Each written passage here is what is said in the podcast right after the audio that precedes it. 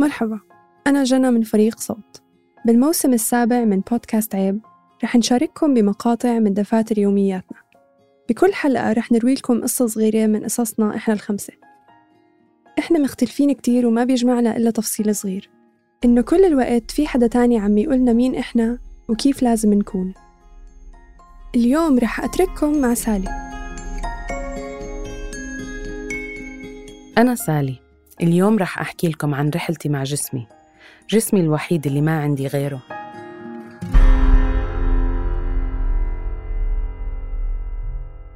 بالثمانينات وأنا صغيرة ستي كانت دايما تتغزل بمذيعة التلفزيون وتقول إنها حلوة. حلوة لأنها بيضة وشقرة ووجهها مدور مثل البيكار.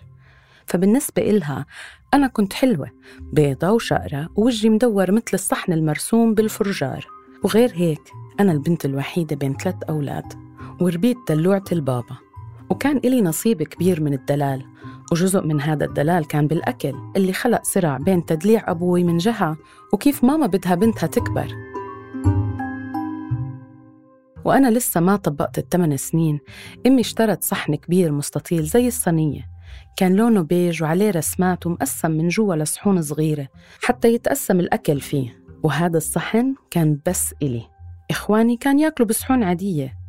وعلى وقت الغداء كانت ماما تحط فيه وجبتي وتحدد كمية الرز والطبيخ والسلطة.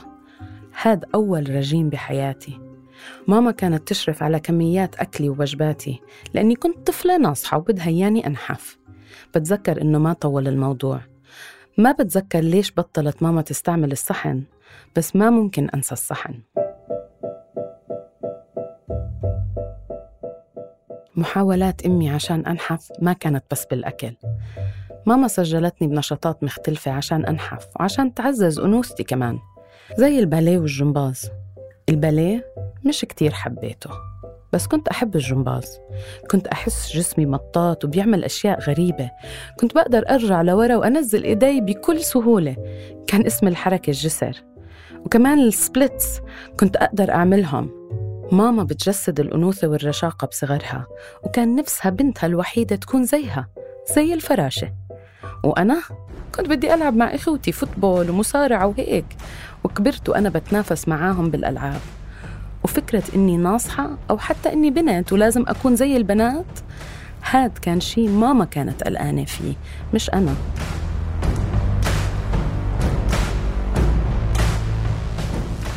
بلشت أنتبه إنه شكل جسمي وإحساسي فيه مختلفين لما بلشت مراهقتي. كنت بمشي ساعة وساعتين بدون ما أتعب. كنت بلعب بفريق سلة. وكنت قوية وخفيفة وكنت ناصحة.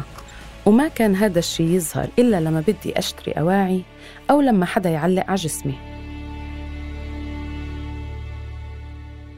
أكتر تعليق كنت أسمعه كان يجي من الأنتيات.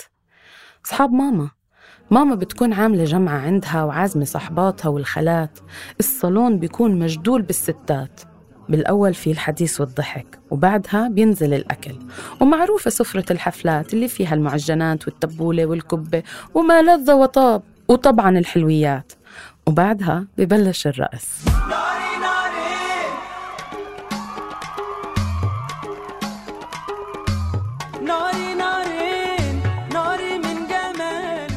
كلنا بنحب الرقص وبنقوم نرقص وبنهز. بهذا الوقت دايما بتيجي وحدة من صاحبات ماما بتوقف جنبي وبتقول لي ما أحلى وجهك بس لو تنحفي شوي. وكان يتكرر المشهد لعدة سنوات بالذات لما كنت بالسن المناسب للزواج. العشرينات. بالأول ما كنت أعرف شو أقول وكنت أهز راسي وأبتسم بأدب. وفي منهم كانوا يبلشوا بوصفات الرجيم وخلطات التنحيف. صرت أبرر نصاحتي بمشاكل صحية زي الغدة والهرمونات ويكملوا بالوصفات والحلول اللي أنا ما بدي إياها. وبالآخر لقيت حل. كنت أقول بدون قلة أدب وبابتسامة عريضة. والله حياتي كتير حلوة ولا كيلو راضي يفرط فيها. ونضحك سوا. وهم ما يعرفوا شو يردوا وقتها. بس من جوا أكون منزعجة ومغلولة. شو بيعطيهم الحق يحكوا معي هيك؟ وكلمة حلوة بس لو تاعتهم لازم تنمحي.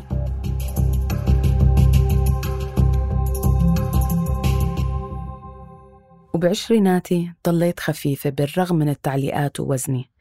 كنت بحب قديش جسمي قوي وبيتحمل وكنت بلعب رياضة وبطلع هايكينج وبعمل شو ما بدي وما كان وزني عقبة. لو طلع أو نزل ومع ذلك كانت الناس دايما تعلق إذا نحفت وإذا نصحت وفي مرة نصحت منيح.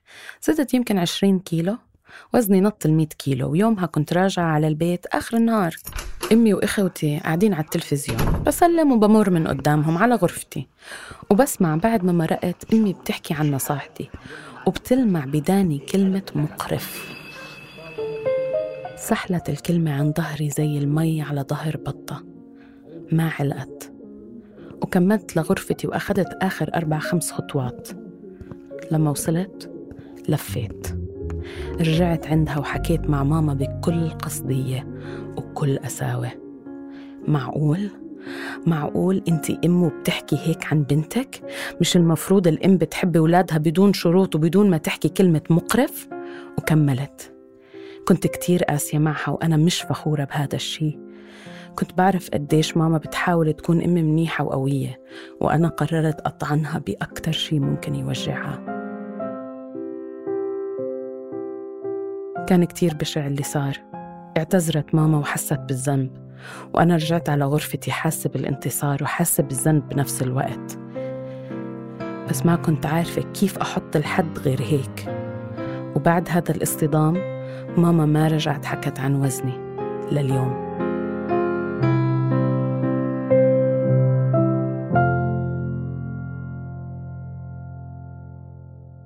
من أكثر الأشياء اللي كنت بحبها بجسمي غير عيوني الخضر هو قديه جسمي قوي وبيتحمل. كنت أفكر حالي سوبر وومن وما كنت أدير بالي على ظهري أو ركبي وهاي الأشياء. لحد ما بال 2013 كان عم بيزيد وزني وبتتقل حركتي وجسمي ضل يقول لي وقفي وقفي. وأنا أكابر جسمي قوي. لبالآخر لمع ظهري ووقفت رجلي اليمين وبطلت قادرة أتحرك. كان الألم فظيع وتشخصت بثلاث دسكات وعرق النسا. ما قدرت أتحرك ولا أوقف ولا أحمل حتى جزدان المصاري. الألم ما كان يفارقني وجسمي خذلني وما كنت بدي أظهر ضعفي قدام أي حدا فعزلت حالي عن العالم.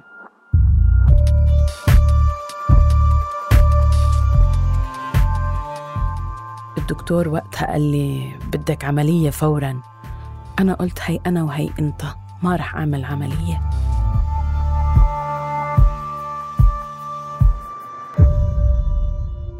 وبلشت رحلة صعبة وبطيئة ومؤلمة من التعافي أخذت سنتين. بهاي السنتين تعلمت كتير. تعلمت عن الألم وطاقتي لتحملها وعدمها. كان في أيام بنص الليل أبكي مش قادرة أنام من الوجع والتعب ماكلني وأنا بس بدي أنام. تعلمت عن العزلة والوحدة وكيف أتصالح مع أفكاري وأكون لحالي. وتعلمت عن جسمي وظهري وعضلاتي. وكمان تعلمت مين هم أصحابي ومجتمعي اللي بيساندني. وتعلمت كيف أوقف وكيف أمشي من جديد. ويمكن أهم شي تعلمته إني أنا مش سوبر وومن بالسنتين خففت وزني وبنيت عضلاتي ورجعت المرونة لظهري. وقوي جسمي. وساعدني بكلها طاقم كامل من الأخصائيين بالرياضة والصحة والجسد وحتى الأكل.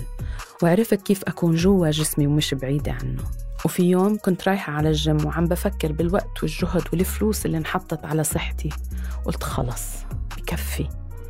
بدي أعيد استملاك وقتي وفلوسي وحتى مساحات التفكير اللي أخذها جسمي مني. فوقفت كل شيء. ال gym ال physio دروس البيلاتيز واليوغا وحتى المشي. كل التركيز والانضباط وقف. كنت بدي حياة أسهل وأبسط. وقلت لحالي خلص أنا بعرف أدير بالي على حالي لحالي.